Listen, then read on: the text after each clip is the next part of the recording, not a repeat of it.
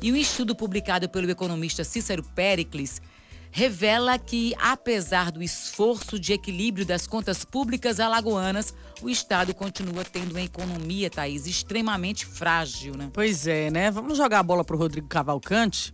É, vamos falar dessas fragilidades, né, Rodrigo, que são apontadas por esse estudo. Bom dia para você. Bom dia, bom dia, Thaís, bom dia, Liara. Pois é, professor Cícero Pericles, da Faculdade de Economia né, e Administração, contabilidade da UFAL, da FIAC Alagoas, sempre dando um banho aí de realidade, né, jogando um banho de realidade para os alagoanos. E isso é muito importante. Por que é importante? Porque, Yara e Thaís, às vezes, Alagoas tem uma...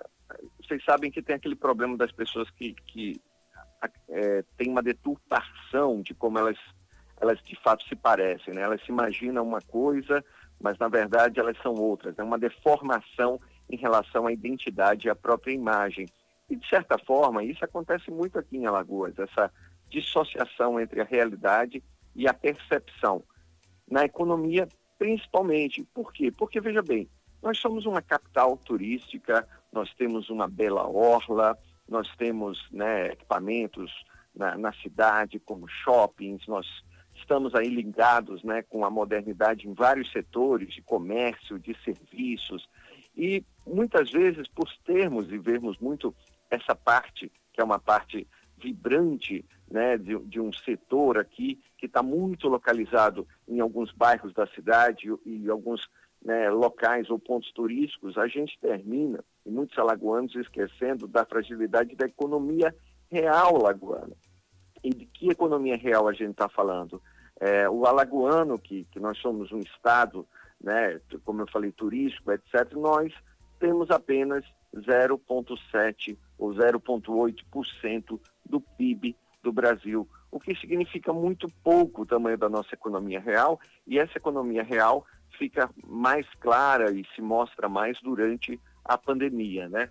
Não é, não é então assim à toa que exatamente ao escrever mais um capítulo das notas sobre a conjuntura econômica de Alagoas, o professor Cícero Pérez termina mostrando aqui alguns dados, porque muitas vezes as pessoas confundem. Né? Um esforço fiscal, por exemplo, que o Estado fez e que foi muito importante de equilibrar as contas públicas, um esforço que principalmente surgiu a partir da aprovação lá no Congresso é, em relação à renegociação da dívida, que tirou um peso maior e deu um respiro para o Estado economizar e é a arrecadação própria, apesar de todo esse esforço e posto equilíbrio, a economia real é a economia do comércio, é a economia do emprego, é a economia da indústria, é a economia do interior. E nesse sentido, é, os dados mostram que Alagoas continua extremamente frágil. Né? Que fragilidades são essas? Por exemplo, essa primeira fragilidade hoje a gente está sentindo muito mais nesse segundo ano de pandemia, de fato, com o emprego e renda. Né? Alagoas, além de tudo, dizer, tem um, uma média de renda aí que é menor, R$ 1.620 de renda média, menor inclusive que a renda do Nordeste, e a taxa de desemprego né, é, subiu chegando a pouco mais de 20%. A gente vem falando isso aqui, como Alagoas hoje já é a quinta maior taxa do Brasil, né, em termos de aumento foi segundo terceiro já do Nordeste, e você tem, além de tudo, uma subutilização da força do trabalho que chega aí a 45 0,6%. Isso que é pior, que é a segunda maior do país, ou seja, uma população que tem. E a gente já sabe o quanto o desemprego, a subutilização dessa mão de obra, a informalidade também do mercado, elas são danosas à economia, não só à economia de Alagoas, mas termina tendo repercussão em outras áreas. E outro dado também muito importante que eu destacaria no estudo é exatamente a queda da participação industrial. Que é está acontecendo? E às vezes os alagoanos não estão se dando conta.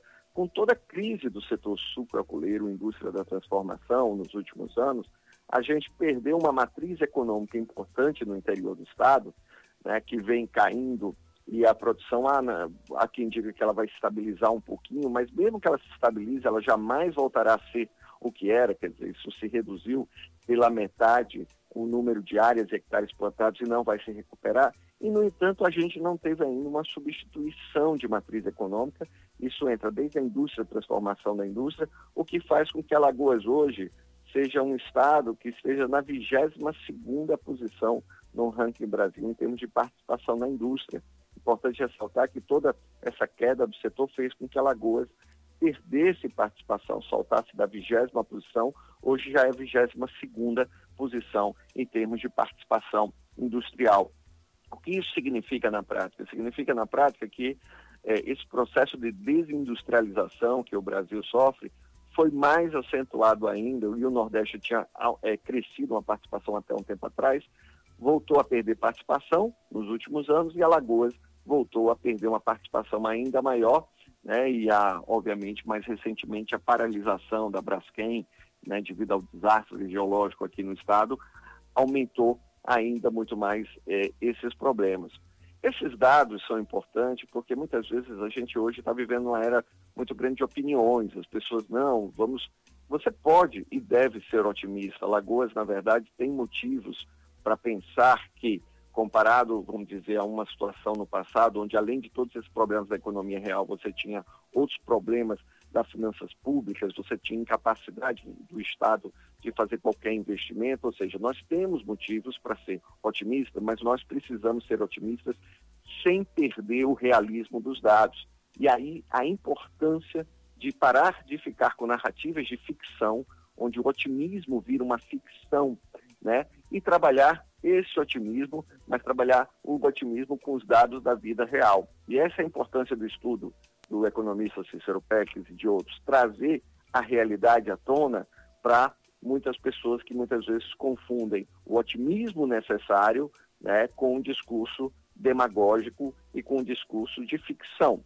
Nós, como alagoanos, devemos estar preocupados hoje todos, sim, com uma questão essencial.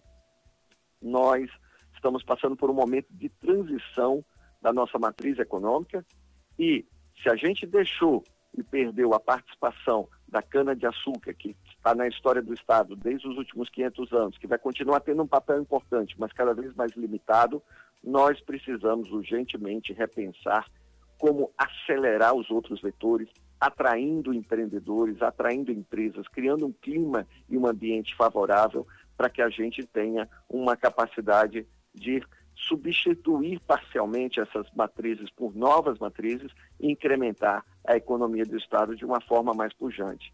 E isso passa pela interiorização, a centralização cada vez mais forte, profissionalização do turismo e principalmente um esforço aí de preparação de base na formação e qualificação dos recursos humanos, o que envolve sempre educação, educação e educação. A gente sabe que não se tem diminuição de desigualdade social possível em nenhum país, nenhum estado do mundo, quando as pessoas não têm condições de se inserir no mercado de trabalho. E esses dados que o Cícero Pérez mostra, que são dados levantados, inclusive os dados de emprego e renda, mostram como essa subutilização é cada vez mais cruel, porque com o mercado de trabalho cada vez mais sofisticado, demandando conhecimentos de plataformas, etc., as pessoas que não têm base educacional, elas continuam sendo marginalizadas e continuam sem inserção nenhuma.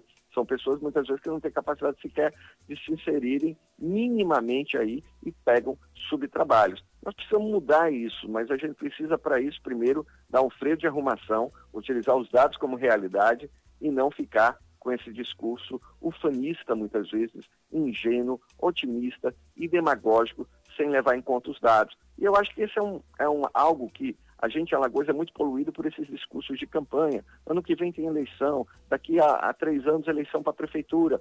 A gente está passando uma idiotização dos discursos, porque toda vez que você vai trabalhar hoje a realidade, alguém vem dizer que você é pessimismo, que você está jogando contra. Secretários de Estado não podem trabalhar dados reais sem ficarem com medo de que o governo, ou o governador, o secretário da prefeitura, o que o prefeito vai pensar, porque tudo hoje tem que ser discurso de campanha. Quando a gente vive essa idiotização dos discursos de campanha, a gente passa a ter um Estado que debate com menos seriedade temas é, é, que realmente vão gerar resultados. E até falando nisso, de seriedade, também queria aproveitar o momento e lembrar e torcendo pela recuperação de outra grande figura e personalidade no estado de Alagoas, o professor Douglas Aprato, né, mais conhecido aí por estar à frente do SESMAC, mas um grande historiador com autores e livros clássicos publicados que contraiu o Covid, né, e a nossa torcida aí para a recuperação dele. A gente soube que ontem ele já estava né, né, num processo até para ser entubado ou não, e a gente sabe, e a, a, a nossa preocupação e solidariedade a toda a família e todas as pessoas aí para o professor Douglas, mais uma vítima aí da Covid, e a gente espera que ele se recupere logo para voltar a produzir, né? E lembrando também que o professor Douglas é uma dessas figuras que sempre trouxe dados e trabalhos históricos para o Estado irrelevante. É isso aí. Puxa, sim, sem dúvida, vamos torcer pela recuperação, né? Recuperação rápida aí do professor Douglas Aprato, historiador Douglas Aprato. Obrigada, Rodrigo, mais uma vez pela sua participação.